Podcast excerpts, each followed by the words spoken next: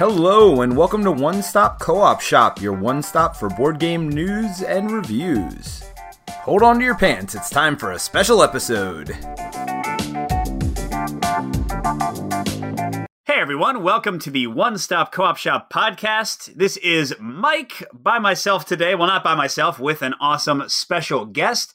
We have another YouTube content and playthrough creator, Derek Daniel from Canje Studios. Hey, how's it going, everybody? Going great, Derek. Thanks for uh, coming on the show. So, Derek's going to, uh, we're going to talk about Canje Studios, talk about his content, and just kind of discuss content creation in general. But also, we've both been playing a lot of Dark Souls, the card game. I think you just had another video on your channel, another live stream uh, a few days ago, right? Yeah, I, I call it Dark Souls Sundays. So every Sunday I play Dark Souls. That's awesome. Yeah, and I've been uh, I've been playing it a bunch. Uh, by the time this podcast goes up, I think uh, my videos will be up as well. So yeah, you can see a lot of Dark Souls, the card game, being played, and we're gonna do a review of that. We'll throw Derek into our review style, see how he does. yeah, so uh, so Derek, uh, we like to start off just kind of getting to know our guests. So how do you get into gaming? How do you get into content creation? Are you a Dark Souls fan? You know, just easy questions. whichever one you uh, whichever uh, one you want to start with. I so most of my life I've been uh, the jock, where it's like I do sports, and that's it. I mean, I've been very cool with everybody in middle school, high school, college, even graduate school and post. And I never really played board games because the people I hung around at the time were like, no, we we go out, we hang out, we watch movies, we do these things, but we don't play board games. And um, one of my it, it, wasn't until later in life um, where I'm at my current job and one of my coworkers, a really great guy, was just like, hey, um, let's play a board game. And in my mind, that immediately went to Monopoly, right? And I was like, I don't want to play Monopoly or categories or something like that. I just want to You know, I, let, let's just hang out and talk and whatnot. And so he was like, what are you talking about? Uh, like that's kid stuff. Let, let me, let's play a board game. So he brought Ascension to the table. And that was my first time ever playing uh, and uh, that I realized that I played an adult, an adult board game. My brother had Hero Quest, and I played one with him, and I had a blast. But I didn't. I thought that was like a one shot thing when I was a kid. but um, so I played this game. I loved it, and then I started wondering, like, okay, well, what else is out there? So he's like, man, here, look, and he just starts naming off names like Quarriors, and um, he also named Dark Souls the board game, which he had backed at the time. And so I just started looking into it. Funny enough, I found um, I found the one stop co op shop and I found their review of um, Darkest Night. And so I was like, okay, let me check this out. I liked it. And then from there, it just spiraled into me buying board games. And then I found Kickstarter and it was a wrap. so that's how I got into it. And I've been doing that. Um, how I got into content creation. I, I said this on the on my um, Gloom of Kilforth channel, but I'll share it here as well. So recently last year, I suffered a heavy loss in my family. My father passed, and it, I didn't realize how much. I mean, I, I love the guy and we got along great, but I didn't realize how much until he was gone. And so I stopped board gaming. I just threw myself into doing work. I'm a coder, so I just code so I don't have to think and don't have to deal with it. And I messaged on a channel that uh, one of the guys was just saying, you know, if you're feeling down, play this game. And he was talking about Gloom of Kilforth. And so I said, okay, well, I, I don't know, but he's like, go ahead and play it. So I played that game. Well, first I watched a playthrough of it by um, uh, on on the One Stop Co-op Shop uh, channel because that was the only one I was watching at the time. Funny enough, and so uh, then I then I got it and I played it, and because I could lose myself in the game, it made me feel better. It was cathartic, right? So it became like the game that I played to feel better. And then all of a sudden, I was like, okay, well I don't have a huge gaming group around here to get into gaming. I've went to the meetups and stuff, but it's just really awkward. Um, even though the community is fantastic, it just wasn't there to pull in enough people to have enough time to play with the consistency I wanted. So I, I started following um, Rob's Gaming Table, and I was watching that, and I told them, and I asked them, okay, I'm thinking about doing this but I don't know because I'm really shy. And um, Rob and his wife, who are great people, were just like, just do it. You you can't you you can't say okay you're you're thinking about it or you're going to get ready or you might do it. Have fun with it. If you find you're having fun, it's something you enjoy doing. Keep doing it. Do another one. Do another one. And here I am, Canje as Canje from Canje Studios, doing playthroughs of Jaws of the Lion and and uh, you know Dark Souls and Proving Grounds and all that other stuff. So that's how I got into content creation. And what was the third question? Oh man, I think it was. Uh, I, am just trying to, to, grapple with everything you told me. Uh, sorry if I went a little crazy there. no, no, no, that, that's what we like here. Uh, yeah. Well, first, uh, sorry for your loss. I'm glad you found a nice outlet out of it, but that's that's that's one of the roughest things, man. I'm yeah, so sorry to hear yeah, that. Yeah, and, and it, it did help. I mean, it was when I play when I play and I stream on my channel on um, Canje Studios, I actually feel connected. It's it's me in a room with the smallest table you could possibly imagine. um, I, I play on a four by two a four by two table. Oh my gosh! Yeah, it's super tiny. Not even I don't have a dinner table. I just have this this small little fold out that I got a mat for and I play on. But as I'm playing and I'm talking and I'm interacting with people just talking to me, it actually feels like they're there and it feels really good. Like just to be able to talk to them and just to say, and laugh with them. They see something silly I did, or if I mess up a rule, they just like, "Hey, you should have done this instead." It's like, "Oh yeah, I'm supposed to do that," and then I change it up. So I mean, it it helps a ton. I, I love it. That's great, man. I'm really happy to hear that. And just a, a, really cool kind of experience with content creation. By the way, I do want to say uh, I'm, I'm going to have a link to your YouTube channel in the uh, episode notes, of course. But for anyone listening, it's uh, Canje, C A N J E Studios, Canje, C A N J E, if you want to go and uh, look Derek up and check up his content. A lot of fun stuff on there. Uh, you've been doing Dark Souls, uh, Kilforth. You said Jaws of a Lion as well. Yeah, I had a I had an exuberant campaign this afternoon, actually. yeah, uh, Peter, who often does the podcast episodes with me, he's got his copy, and I think I'm supposed to borrow it whenever I can pry it from his dead fingers. You know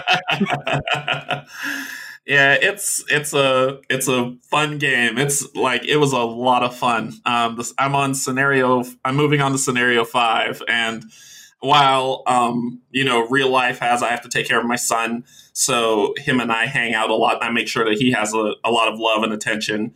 And um, then there's work. Between that i can i'm able to i'm able to stably do three uh streams a week. Wow man.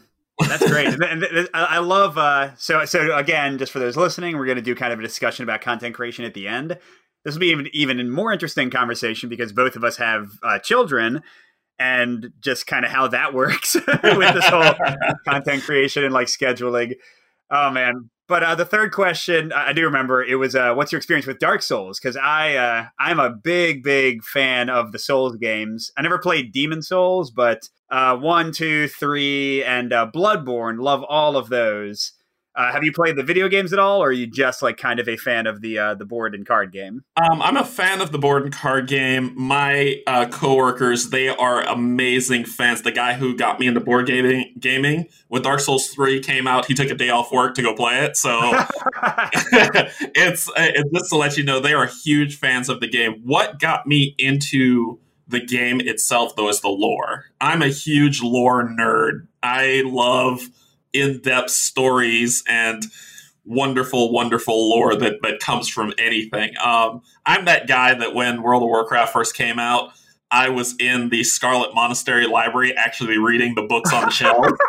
Yeah, I did that. I did yes, that. You, you, you, made some uh, you made some copywriter very happy. it's like I'm yeah. the only player to ever read that tome. yeah, I, if there was an achievement for it, I would have had it. I I love a really dense story. That's why I like Sanderson. Um, I like Jim Butcher. I like uh, Robert Jordan because you know the Wheel of Time series is immense. Um, oh my so- gosh, dude, dude! I, mean, I just got to pause you for a second. You literally named like three of my favorite. like I, I am a huge, huge Dresden Files fan. Uh, like that's one of my favorite series of all time. Um, and then uh, Sanderson, I've read uh, I think all of the Mistborn, including like the the cowboyish kind of like second series and. Uh, oh man, and uh, I've read a bunch of Sanderson. I don't even know. And then yeah, Wheel of Time. I read all of that. So yeah, I'm with you. so uh, anything that is lore dense, I am huge into. It's the reason why Kickstarter keeps taking my money because I, am here like with Oathsworn coming out. It looks to be a dense story. I am all about that life. I'm that. so excited for Oathsworn. so, so, that, so, so yeah. you're the, you're that guy they do the updates with like the backstory of the characters for, right? You're like, oh yeah, t- t- tell me about Kagarn and his uh, revenge upon his father. yeah, I am that guy. They would they would when they build it and someone asks them in the boardroom, who's going to read this? I'm going to read this. Great, man. So, Derek, we are going to do a review of Dark Souls, the card game. And I realize I don't want to make the assumption. Uh, for those who don't know, Dark Souls is a video game series, began with Demon Souls, created by From Software. Uh, it's often regarded as one of the toughest series in gaming. Uh, the basic idea is you're adventuring around this dark, fallen world. You uh, collect souls by defeating enemies. You use those souls to level up. But if you die, you leave your souls behind and you have to like get back to your own body to collect them again. You fight these giant bosses. There's, as Derek mentioned, tons of lore that can get very complicated if you dig deeply into it. And yeah, that, that's that's kind of Dark Souls in a nutshell.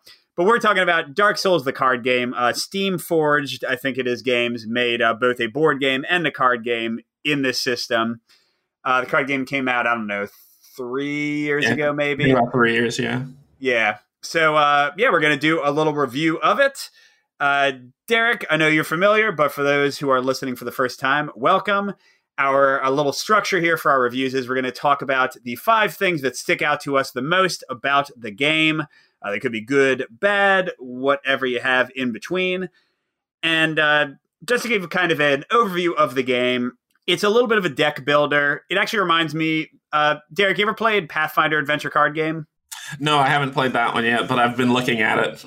yeah, yeah, you might want to check it out because uh, this is a lot like that without the dice. So each character uh, starts with a uh, unique deck based on their character class they choose, and that deck is your life. So you'll have a hand of cards, and you'll go through a series of encounters fighting uh, randomly drawn enemies on this like little tactical grid map where you can move between a few spaces, and the enemies uh, are on a few different spaces. And you'll play cards from your hand to block their attacks. You have uh, both items that kind of do attacks and defense, and you have these uh, stamina cards in different colors that let you power those items. Like you have to discard X amount of yellow stamina to attack with your big great hammer or whatever. So you're trying to defeat the enemies before they defeat you. If you defeat them, you get items and you get souls. Uh, and then you go back to the bonfire. Basically, you have five rounds of the game, and each time you go back to the bonfire, that ends one round. Or if you get defeated, you automatically go back to the bonfire and lose some of your souls and items. And so you uh, level up with the souls, getting stronger stamina. You level up with the items, getting more items. And the key of the game is eventually you got to fight in these uh, much bigger battles, two bosses uh, you can either use the pre-seeded ones on the board or put them uh, together in your own way. And that's kind of the basics of the game. Uh, there's two expansions for it. Uh, one of them's a little bit easier to find than the other. I've found uh, looking online, but that's the gist of it. Uh, Derek, any important details I left out? Um, no, no. The the two expansions definitely adds um, more to the game. So the base game, just like Mike said, it's it's it's that build out and just fighting monsters but with Forgotten Paths, they add lovely little things like traps and environmental cards effects that mess with you. Um, and then with uh, Seekers of Humanity, they make it even more fun by adding mini bosses. oh so, yeah, the uh, the invaders, right? Yeah, the invaders, and and uh, armorer Dennis who followed me and killed me terribly last Sunday. So. Oh my gosh. yeah, you know, Derek, I'm really glad that you're uh, my guest for this episode because I've only played the base game. I have uh, one of the expansions, but I haven't actually busted it out yet. So I'm hoping for some of the things maybe I complain about in my review that you could be like, hey, the expansion fixes that. okay. Okay, no problem. Uh, but real quick, before we jump into the review, I do want to thank some of our Patreon supporters. Uh, we do have a uh, Patreon page at patreon.com slash one stop. A lot of nice perks on there, like early access to our videos, voting on which games we play, even playing with us on Tabletop Simulator. So uh, if you'd like to support us on Patreon, uh, we would love the support. But today I'm thanking Dirk Summer, who is a co op fan, Philip Yu, who is a co op lover, and Seneca Lindsay, who is a co op champion. So, Dirk, Philip, and Seneca, thank you to the three of you. Thank you to everyone who supports us, uh, especially in these more trying financial times. I'm always blown away by the generosity of the board game community and especially our patrons. Uh, we really appreciate all of you. And speaking of our Patreon patrons, one of them has a message. This is from Dennis, and he wants to say to his two children, Colin and Blake, Dad wants you to know that this show is why you don't get Christmas presents. A real uh, inspiring message there. so thanks, Dennis, for your support. All right, so let's jump into our review of Dark Souls, the card game. Uh, Derek, you're our guest. You want to uh, take it away? What's uh, one of the first things that sticks out to you about the game? Um, so I created a pros and cons list that's more than five, but I'll narrow it down to five. that sounds good. That sounds good. uh, the one thing I- will say that that let's start off with the positives, right? So the positives of that is the way that the style that the game is made, it leaves itself open to so much content. So far, there's four bosses in each expansion, so that's eight, and then four bosses in the beginning. You have this ability, so there's 12, but there's still more to go. I mean, they haven't covered everyone. They can have Dark Sun, Gwyndolin, the Four Kings, uh, the Lord of Cinder. They can have they can continuously make content for this game as long as they keep it fresh with new abilities and functions, I think the room for content improvement is massive here for them to keep churning out, and this can turn into a TC uh, uh an LCG if they play it properly. Yeah, and I totally agree with you. Again, not having played the expansions, I'm just kind of uh, impressed by the amount of content and the new ideas. Like looking at the rules for traps and terrain and invaders, and like you said, the fact that you're getting as many uh, bosses in each expansion as you get in the base game and I think uh, two new player decks and classes in each expansion, yeah. right? Yeah, that's correct. Yeah and, four, yeah, and four in the base game. So totally agree with you there. I'll start out with a positive uh, as well. This is my number five. Uh, this is focused on the cooperative play. The game does play true solo or solo with multiple hands, but uh, having played it cooperatively, I think it works really well in a lot of ways. First of all, one of my favorite ways people uh, do cooperation is the turn structure is very fluid. So uh, during a fight, you can each like attack once, you can each move one space, you can each discard cards and redraw. But figuring out who wants to move where and how like you can get out of my way so I can attack that guy, and then uh, you can move up here because uh, the enemy attacks, except for the bosses, are set and very like clear in whether they attack the front row or the back row, whether they attack the left or the right side. You can do a lot to spread out the damage between players cooperating together. Also in the uh, the leveling up, you know, you have to divide up the items, and it's usually pretty obvious. Like my character is better at red stamina, and your character is better at blue stamina, so you'll get the dagger, and I'll get the you know healing item. But still, like figuring out how you want to distribute the souls and who's going to level up which stamina cards with them I just think the game plays really well cooperatively. Solo is cool too, but we'll get into kind of more of those details later. But that was my first thing. I thought they did a nice job with the cooperative play. It's the, it's the kind of game I want to play cooperatively where you're talking to each other a lot, making plans together, dividing things up together. But the play is very quick and smooth because of the kind of integrated turn structure. Yeah, yeah. And even in solo play, it scales very well because even the, uh, even though I get hit every single time because I'm the only butt guy there, it's it's it's still an amount to mitigate the loss of your health. And and like Mike was saying, your deck is your health. So when you run out of when you can't draw any more cards, you die. So um, and then you go back to the bonfire until the fifth time when you can't.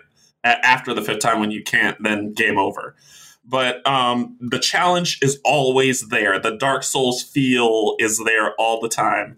And when you play multiplayer, the thing that I really love about it, and you said it, Mike, is that table communication is a must to succeed.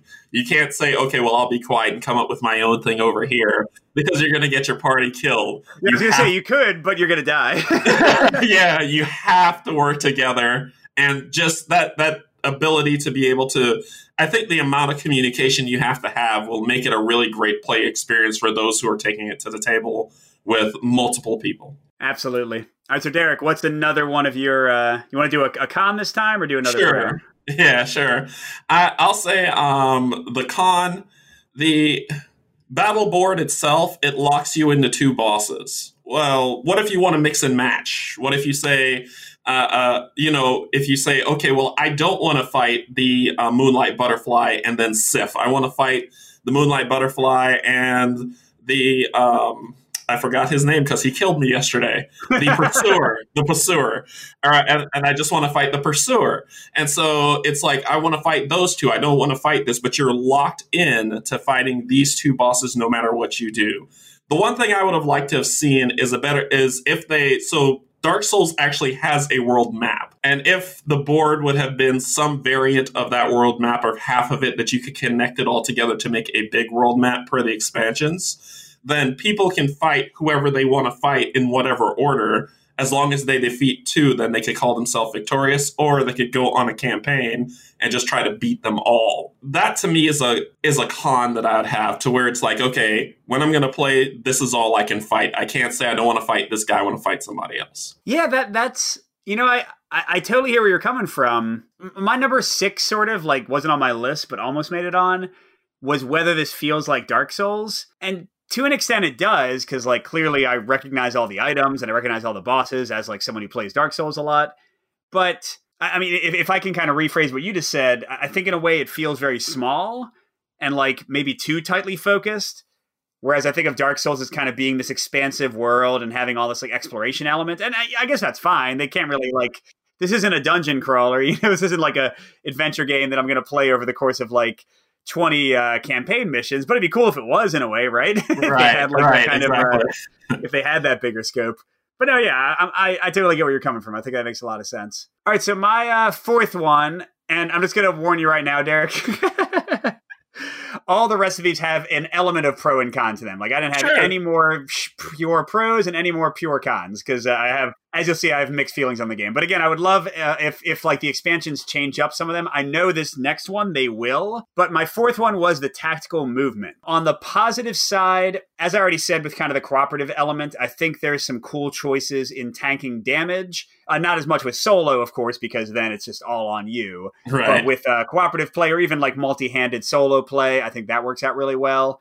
They also have this thing where enemies have sometimes area of effect attacks, which are all or nothing. You either get hit by them or they miss, whereas usually attacks will always hit you. So I kind of like being able to like avoid those. And you can only attack guys in your row, but unless you have range combat, people might get in your way. So I like all of that. Um, the negative for me is first of all, I think the tactical board is only like at its most interesting when you do have uh, really three or four characters. Yes. Um, and two kind of works. But yeah, with one, like a lot of it feels like it's neutered, like this is not as much going on because you're by yourself on this little board. And all that matters for you is like moving around and hitting people. But the other thing, they have uh, push effects, which let you move people or enemies move you. And they have area of effect attacks. And I've found in my uh, games at all player counts that there aren't enough items with those like I was thinking, how cool would it be if I could, you know, if my character could push an enemy so that they're all in the back row, and then uh, this other character could do like a soul spear and hit all three of them. And the system has the elements to make that kind of cool combo like cooperation happen, but I just felt like they didn't utilize enough uh, cards, especially in the player decks. Like there aren't enough items consistently that have effects that kind of rely on the tactical movement of the board to make it as interesting as it could have been. And and they they did fix that in the latest expansion, Seekers of Humanity, the warrior class. Um, the warrior class that you get to play actually has his his one ability that he has is to be able to um, AOE the a, a row of your choosing. So you can either do all of the front row or all of the back row, and and he he has a card if you can find it. but he has a card that does an AoE arc as well. So the warrior class was made to answer that question. But sadly, to your point, that's the only class that does that. The cleric doesn't have anything like that.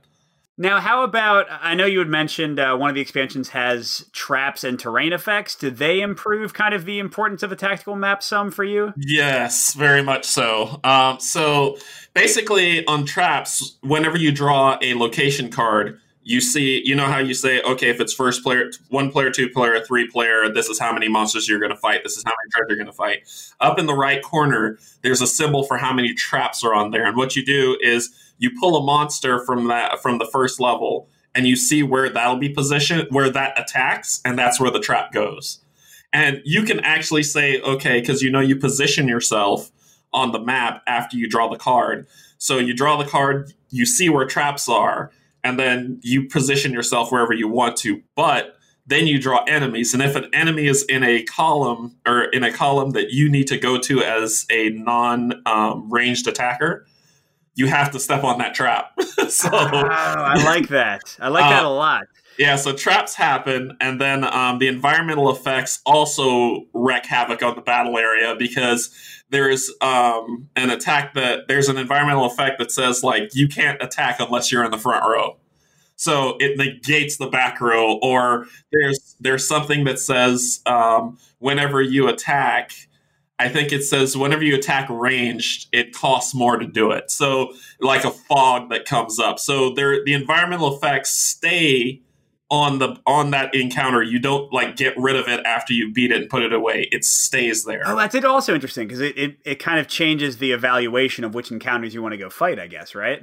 Yes, yes, it does. It does because it'll be okay. I could go to this level one where there is an environmental encounter that makes it really hard for me as a sorcerer to fight anything, or I can go to that level two encounter. I'm going to go to that level two encounter. So it does change up how I plan, how I move forward in dealing with it. And the traps themselves, like that whole dynamic thing of saying, you go over here, you might, it might say you go over here, but you're going to have to spring that trap. And when you spring that trap, bad things happen always. yeah, I, I, like that. I like that a lot. All right, Derek. So, how about you? What's your uh, number three? Um, my number three is it's more outside of the play of the game and more of the storage of the game. The storage solution is lacking heavily for this. I mean, yeah, you, you don't like their little like cardboard cutout. this three set cardboard cutout. You know, people sleeve their cards, so they have this cut that that barely holds them, and the box is not high enough. So you go online and say, okay, well, all that's really there is this living card game box, which barely fits and still doesn't do the job. Um, I wish they would have. I, am not looking for them to have insets or for someone like Broken Token to create an inset, but more that the box was made to just kind of throw cards in a Ziploc bag and throw them in there, which I'm not big on that. I'm more organized than that. Uh, so their storage solution is lackluster. You'll have to come up with a storage solution of your own. Yeah, and I'll kind of add on to that. Uh, this also didn't like make my list, but I I understand why they wanted to go for very black cards, you know, like on all the oh, borders. Yeah, yeah. Um, but I, I, don't know if you found with your set. I felt like the need to sleeve mine very quickly because yes. I'm just really worried about the cards like showing wear and tear on the uh, sides and the corners. You know. Yeah, yeah. They are they aren't the they aren't the best made cards, um, but they they are playing card style. So, but not high gloss or any type of matte finish. They're just cards. But so I would highly recommend you sleeve them when you buy them. Yeah, absolutely. All right, so a little bit of a component warning for number three in a, in a couple ways. so my number three is uh, zooming in on the bosses and the enemies. So on the positive side, I like how quick the enemy turns are to resolve. I like just to bring it up again. I like how you have to kind of tank for them, and they're predictable in how they attack. I like uh, the variety in that like some of them are invisible and you can't attack them. Uh, some of them have much higher damage or status effects. Uh, some of them have much like lower damage but are more tanky. And uh, they also have different weaknesses, so like different weapons will work differently, which again works great for the cooperation. Like, hey, you're good against this enemy, I'm good against uh, that one. So I like all of that stuff, and also the bosses feel varied. Again, this is just the four from the uh, the core game, but they they have different like little cool tweaks and quirks to each of them. Like some of them, you kill them once and they flip over and they heat up and they're like way stronger after that. Uh, some of them have like little helpers you have to deal with. So yeah, I, I like all of that.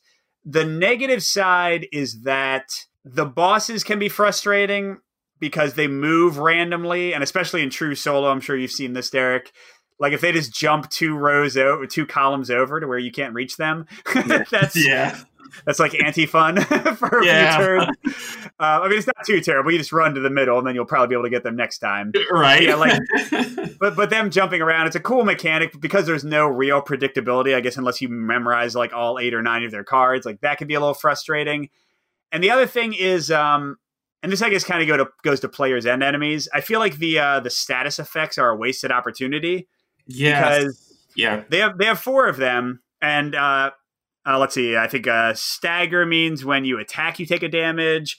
Uh, frostbite means when you move, you take a damage. Uh, poison means you automatically take a damage. Bleeds means you take plus one damage next time someone attacks you. But here's the thing: they're all the same damn thing. they are. You're you're absolutely right. It is a Like- it is a like ni- opportunity. yeah, like like ninety percent of the time. Like a few times, I'll be frostbitten and I'll choose not to move, and it'll be interesting, you know. Or a couple times, like I'll be bleeding, but my my friends will tank for me, so I won't get the plus one damage. But by and large, especially when you use them on enemies, they're all the friggin' same thing. So I, I wish that like it had been a little bit more creative because it's one of the ways they try to differentiate enemies, but it all feels the same. It all, yeah. Yeah, you took one of my cons. That was definitely one of my cons that I had with Oh it. man, It well, was well, you, you have a long list. You can just jump into something else. but it was definitely true that that I found okay, I get staggered, I'm going to lose a health. I get wounded, I'm going to lose a health. Um, I get poisoned, I'm going to lose a health. There's Right. nothing that really. Uh, if I get frostbitten, I, I won't move, or I'll lose a health. There's there's nothing that really builds diversity into that for you to feel anything's different, other than it's a different status effect.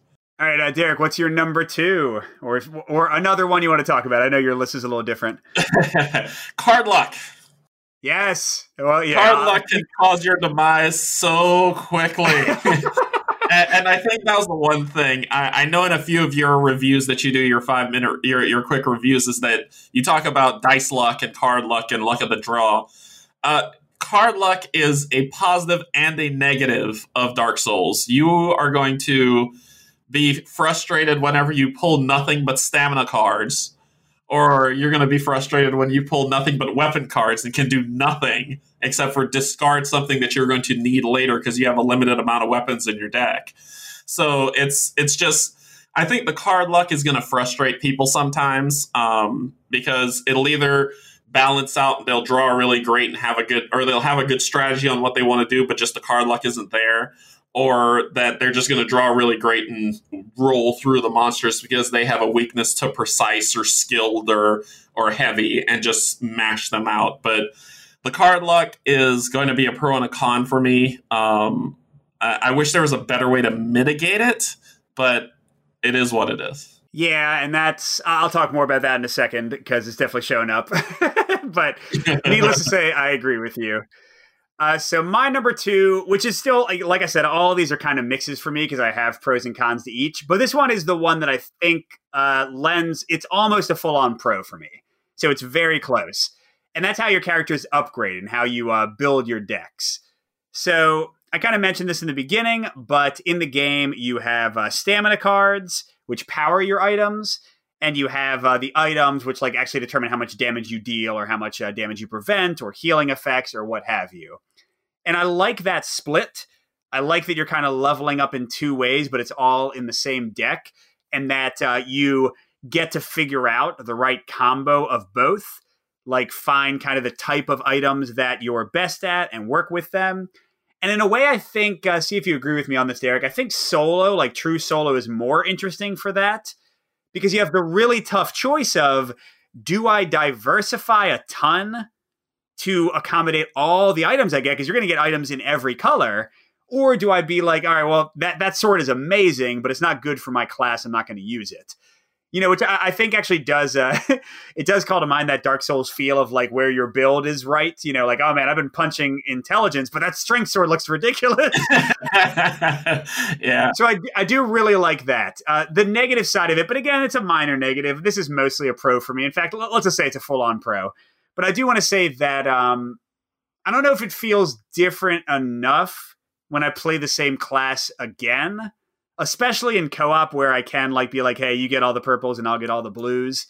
Like if I play the assassin again, I'm going to take the same general kinds of cards. I'm going to have the same general type of effects. So I don't know if like the variety is great for the deck building on repeated plays of the same character, But that being said, I do think that overall I really enjoy the deck building and kind of like construction in this game. And especially, you know, going against my number five, I think for true solo is where it is most interesting and gives presents the uh, toughest choices of all. Yeah, yeah. You, I, I found that that trying to diversify so I'm not a min maxer at all. I just play for fun, right? But I, I know a lot of min maxers, and um, they they whisper in my ear as I go to buy from the deck as, "No, you just need to get what you need." So I, I end up in that thing where I'm like, "Okay, I am a heavy fighter. I need strength." And I need uh, I need strength, dex, and intelligence. That's what I'm going for. So I end up buying those and building this hand that just does that. But diversifying if I try to diversify, then what ends up happening is I've got five times to go to the bonfire, right? So how much can you diversify, and is it enough to get your deck milled well enough to make use of those others, so you can use that sword that's ridiculous? Because you might just be able to get that one faith where you can just say, "This sword needs a faith and two strength." Okay, here's this one faith. I hope I draw it. so yeah, yeah, yeah. Well, actually, I will add, kind of going off what you just said. I do like uh, there for those who are listening. There are two stamina cards and or uh, two cost stamina cards and five cost stamina cards.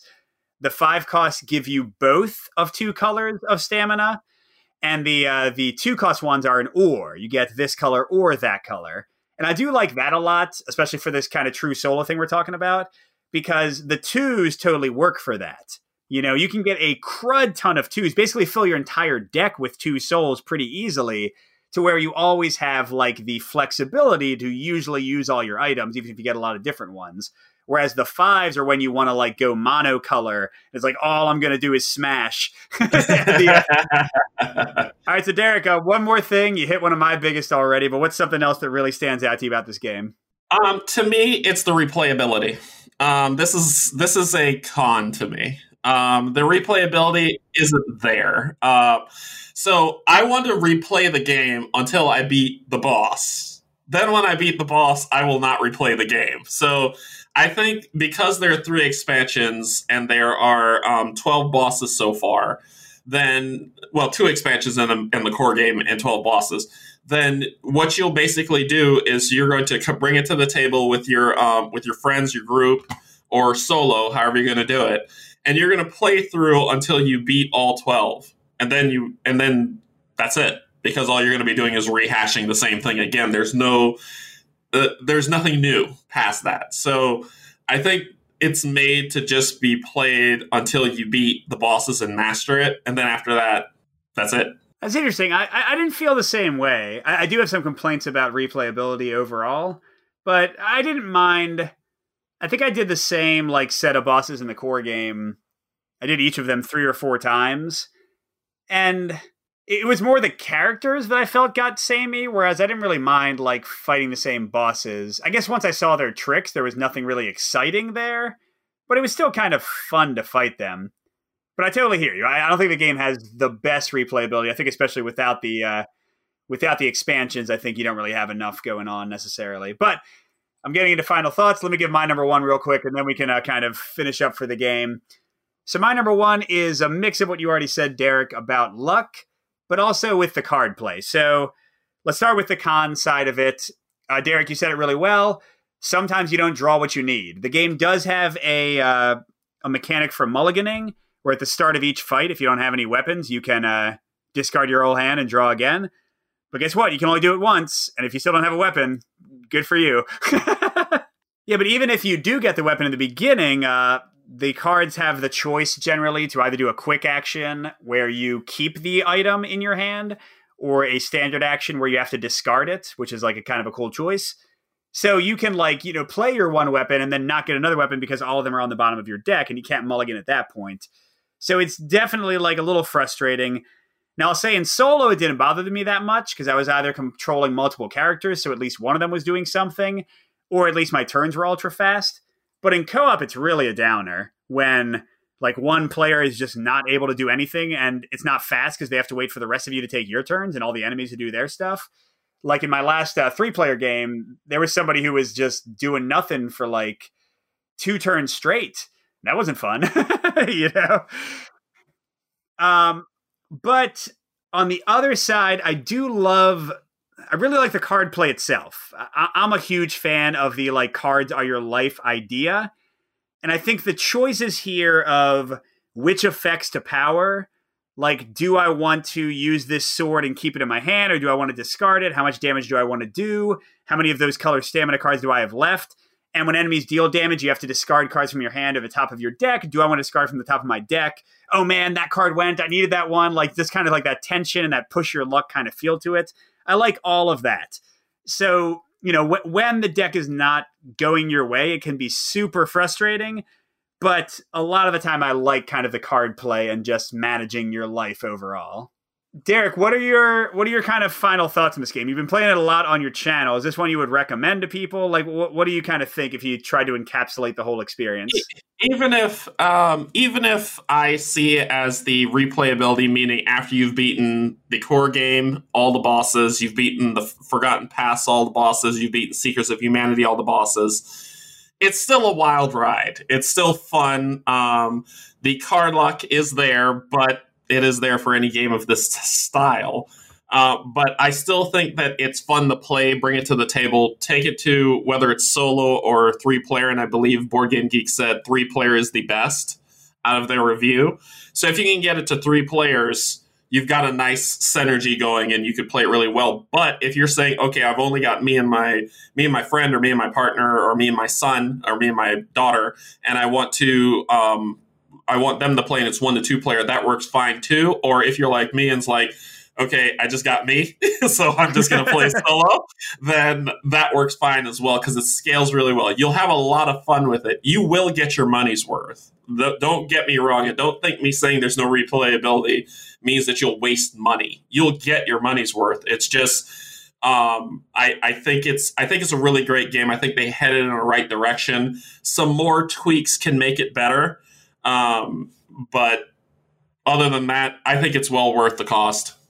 Yeah, and I generally agree with you. I think especially since the core set is fairly inexpensive online, that I, had a ton of fun with this at first. I, I did, like you, find it fading some, probably around play four or five is where I was like, oh, this might not be enough. So I think, like Derek said, you might want to kind of consider if you want more plays, are you willing to spend as much as it'll cost you to get the expansions? And if you're not, maybe don't invest in the core set in the first place, or you know, watch a playthrough, watch, watch uh, Derek playing it, and see.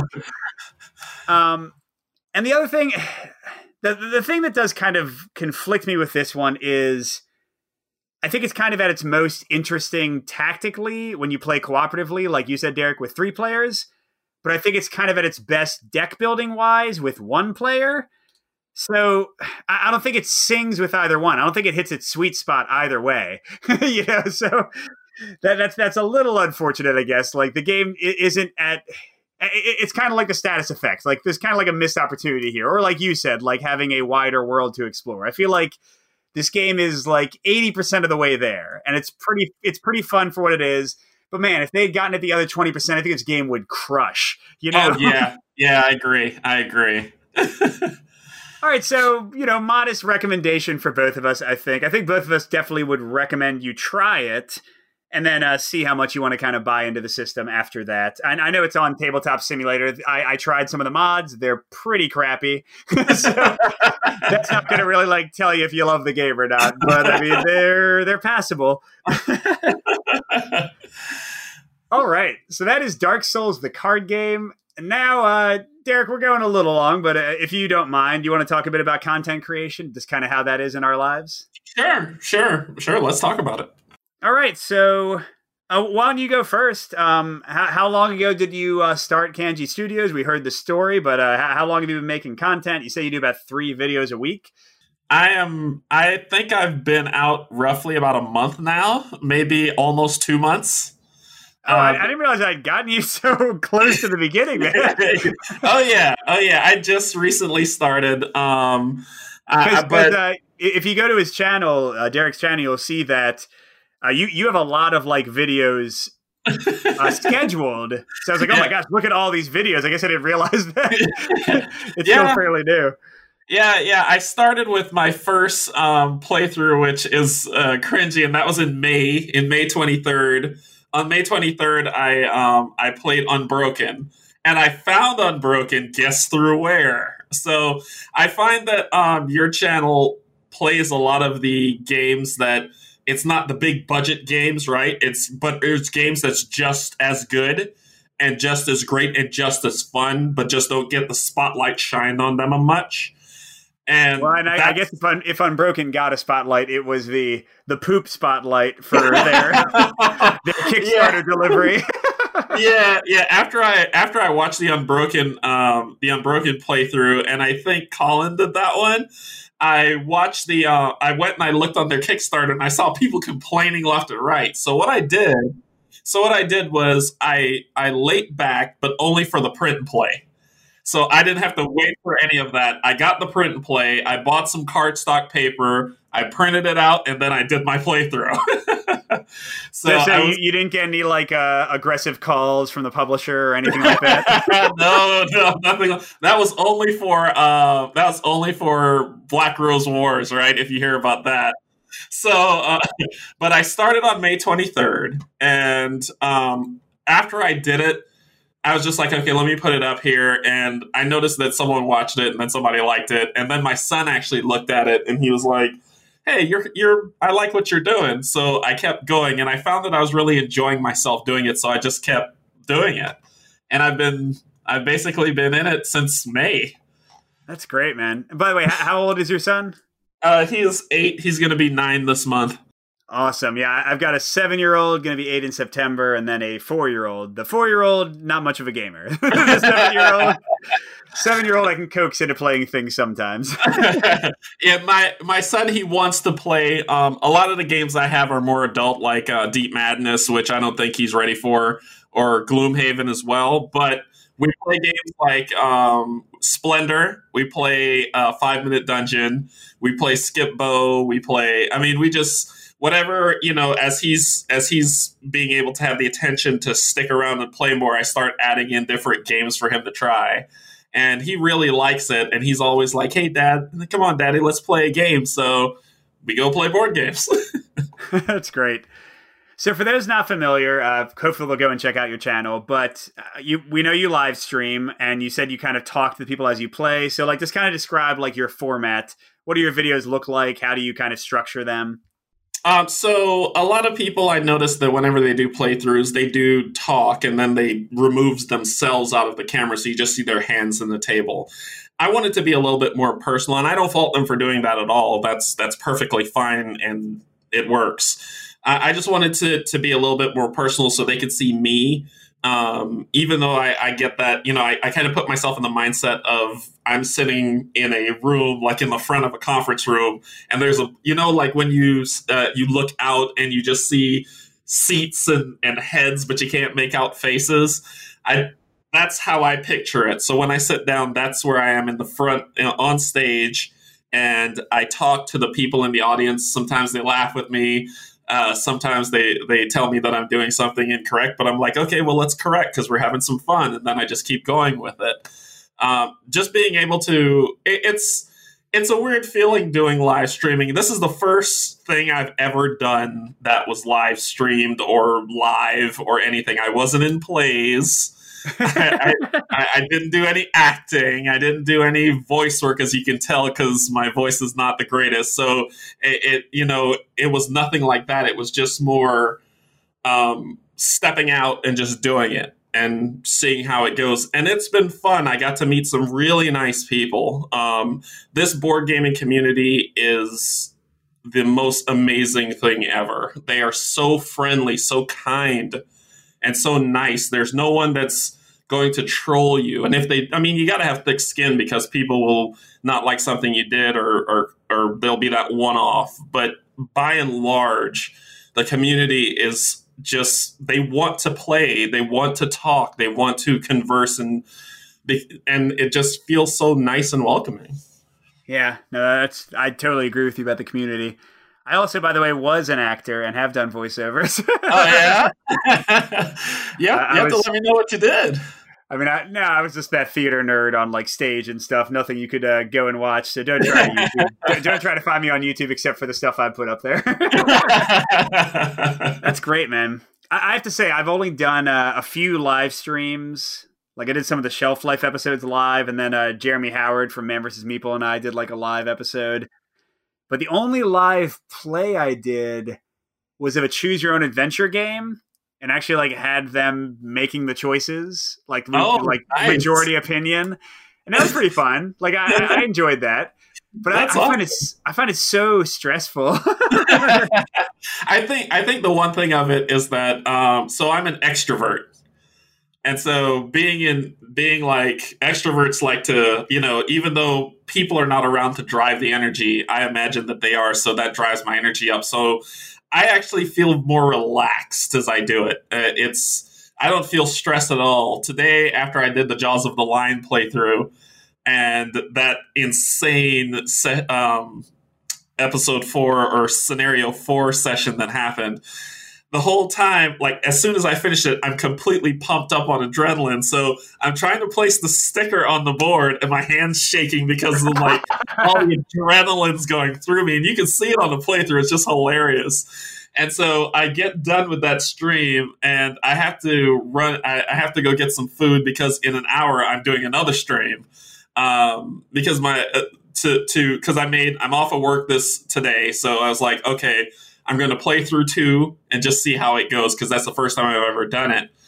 And I run downstairs and I tell my girlfriend, I'm like, I, hey, it was so great. It was so, and so she's like, calm down. Okay, it's all right. And so it, it just energizes me. I, I'm not stressed at all when I'm doing. I love it so much. I gotta say that sounds amazing because I just I think I've talked about this before, but how I do my uh, my kind of recording is my kids don't go down until eight thirty or nine generally, Mm-hmm. and I've got a roommate in our house. I got my wife in our house. They're doing their stuff, so I'll just kind of cloister myself in a room in the basement, and you know I'll be recording and doing stuff until like one a.m. sometimes. And this is like even during like the the work week, you know, back right now I'm a, I'm a teacher, so I'm not working much right now, just uh, some summer work. But yeah, like I'll just be up super late, and it'll be very lonely. you know, I'll still get into the game. I'll try to have fun with it and not be like boring for the camera. But yeah, I can see what you mean, like the the camaraderie and the support. Because I don't get people telling me the uh, rules mistakes as I make them. I get them afterwards being like, "Hey, dummy, you should have done this." And I'm like, "Yep, that, that definitely makes me feel stupid now." yeah, yeah. They've I've, I've gotten that after a stream. So usually there are a few people who um uh, who don't watch the stream when it happens, so they watch it after. And um, there's a really great guy named Steven on the um, Games of Kilforth site. And I remember when he watched my first one, he was like, it was him and this other, and this and this one other uh, Dragon guy who they were just like, hey, just to let you know, loved your playthrough. Here's what you did wrong. Here is like three paragraphs of my mistake. and so I was like, cool, okay. And instead of being down about it, I was just like, all right, cool. I'm a, I'll I'll take that. I'll fix it. I went on the Games of Phil Kilforth site, said thank you for your feedback. I love it. That's how I learn. And then the next playthrough, I said, here's what I messed up on, and I fixed it all and continued playing. And so it's that getting that, even if the feedback comes later, getting that feedback is is immense because I don't want to play the game wrong, and I'm sure somebody who's going to watch this video at some point or happen along. It's just like how I found um, your channel, right? I was just happening along looking at different board games, and pop one stop one stop co-op shop comes up, and if I watch that video and the rules are incorrect and it's not said so in the comments or it's not said so in your captions where you know you go back and edit and say okay i should have done this instead then i would have been playing that game wrong so i like when the community comes back and tells me how to fix what i did so that somebody else coming in later can be like cool and when they play that game they can get that enjoyment Yeah, no, that's that's a really great point because we are. I mean, anyone creating content, anyone doing playthroughs, you have the chance to be the person who you know teaches them that game to some extent and and sends forth a terrible rules mistake for all time into the ether. You know, Yeah, yeah, and it, it's. I'm curious for you, Mike. I'm curious for you though, Mike. Um, in terms of you know, like you said, you have your wife, your roommate, um, your kids, and stuff. And even though you do content earlier, do you find that um, the content that you're doing and the time that you're able to do it to be a little bit? I guess how do you feel about that? Like in terms of okay, well I have to go down in the basement and I'm up until one or two in the morning recording new content for the hobby that I love so much. How does that scale with you? Like, are you feeling like, oh, well, I wish I had more time to do more or, and what's, and what's the balance? Like, how do you find the balance? So, first of all, it does feel a lot like a second job, but it's a second job that I adore. like I feel a heavy obligation to to post stuff to the channel. Like I feel like I need to make my videos. I need to like cover these games. If somebody sends me a review copy, I can't like sit on that forever. You know what I mean? So that that part feels like a little bit of a job, and and I spend. I mean, I, I was trying to tabulate it. You know, if, if you count the time I'm playing the games to learn them, and so I can review them, plus the time I'm recording, plus the time I'm editing, plus the time I'm on all our social media, like just kind of uh, advertising and talking to people and helping people. It's uh it's like 20 to 25 hours a week, which is a lot, you know. But here's the thing, like 80% of that time is playing games. And one of the rules, we don't talk about this too often, but you know, I, I make it very clear whenever I like talk to a publisher or somebody that wants to send us a game, I'm like, I don't guarantee positive coverage I, you know, I, I, might say I hate your game, but I'll try to kind of give a balanced view of who would like it and who might not. But the thing is, for anybody who sends wants to send a game to us, I ask to see the rule book first. And if I think right off the bat this game's going to be terrible, then I don't accept it. You know what I mean? Like I'm like, well, I don't think I'll like this. I don't think I'm right the, the right person for you because I'm a game designer too, and I've had games on Kickstarter, and I know how much your heart and soul is tied up in that. And I don't want to be the person who crushes someone you know so with that being said my point with all of that blathering is that i tend to play games that i enjoy you know like I, i'm not spending a ton of time playing like these painful games and then reviewing and being like this game is trash i regret the eight hours i spent learning it and playing it so so it's it's a ton of time but i'm playing more games than i ever did before i'm playing like more varied games than ever before so it's it's really invigorating. It, I don't have maybe the same like social invigoration that you get from uh, the live streaming, but I, I, mean, even even as a game designer, I love seeing new mechanics and seeing clever ideas and being like, man, I could never have thought of that. This person did such a cool thing here, you know, and and thinking, oh, I want to do something like that. I want to riff on that idea for my next game design. So I guess that helps maybe the fact that I came I like I was a game designer first before I did any of the content creation so I'm kind of coming at it from that that mindset, if that makes sense. Yeah, I don't know if I answered your question, Derek. I kind of rambled all over the place. No, you did. You did. no, no, you did fine. You did perfectly fine. I was just more curious as to that because, like I said, I just started. You've been doing it for. You've been doing that way longer than I am. So I'm kind of, you know, gaining understanding, listening to. uh uh, you, uh, Jeremy Howard, all these other people who've come way before me and, and doing fantastic work. And I, I just want to understand that mindset of, you know, what's it like from your perspective? What's the, what's the industry like from your perspective? What does the um, YouTube family and the community look like from your perspective? Yeah. I mean, I, I think, I think it is amazing. Like you said, like people are generous, people are kind sometimes they're not kind, but then you can just block those people and then it's still kind. Hopefully, you haven't had to uh, block anybody yet, Derek, uh, from your channel. But that's always that, that's always fun when that happens. Uh, not yet, not yet. All right, so we're going a little bit long, but uh, Derek, thanks for sharing your stuff. Please go check out Canje Studios, everybody. I'll have a link in the show notes. Uh, Derek's doing great live playthroughs over there. Go chat with him as he plays, see his facial expressions. I love that aspect of your channel. And uh, Derek, thank you so much for being here today. It's been a real pleasure talking to you, just kind of sharing uh, the stresses of uh, another content creator, and uh, yeah, talking about Dark Souls, the card game. Yeah, thank you so much for having me, Mike. It's been an awesome pleasure and a privilege. I'm super excited. Uh, I I enjoy the One Stop Co-op Shop. Everyone should go check out the One Stop Co-op Shop if you haven't already. Um, Mike, Barrett, Colin, all of them have just been fantastic the entire time. And um, check out Canje Studios. Let me know uh, what you think. And yeah, I'll see you, you know, insert catchphrase here of take care of each other or whatever else people say. now, Derek, what uh, what games do you have coming up soon? I know you said you're playing Jaws of the Lion. You have uh, Dark Souls every Sunday. What else can people go check out on your channel? So, Dark Souls Sundays ends this Sunday, which will be the final Dark Souls playthrough, which is the Seekers of Humanity finale. And um, I'm putting the entire decks together and playing it all. Um, then Jaws of the Lion's coming up on Tuesday. I, am doing one deck dungeon on Thursday, and then the new Sunday uh, show will be Deep Madness Sunday, and I will be playing through the entire Deep Madness campaign. Uh, Deep Madness is a great game. That that's exciting, man. That's a big campaign too. yeah, I haven't. I have. I don't know much about it. I've just been reading the rule book, but it sounds intense. It is. It is very intense and a little scary sometimes, and you'll probably die.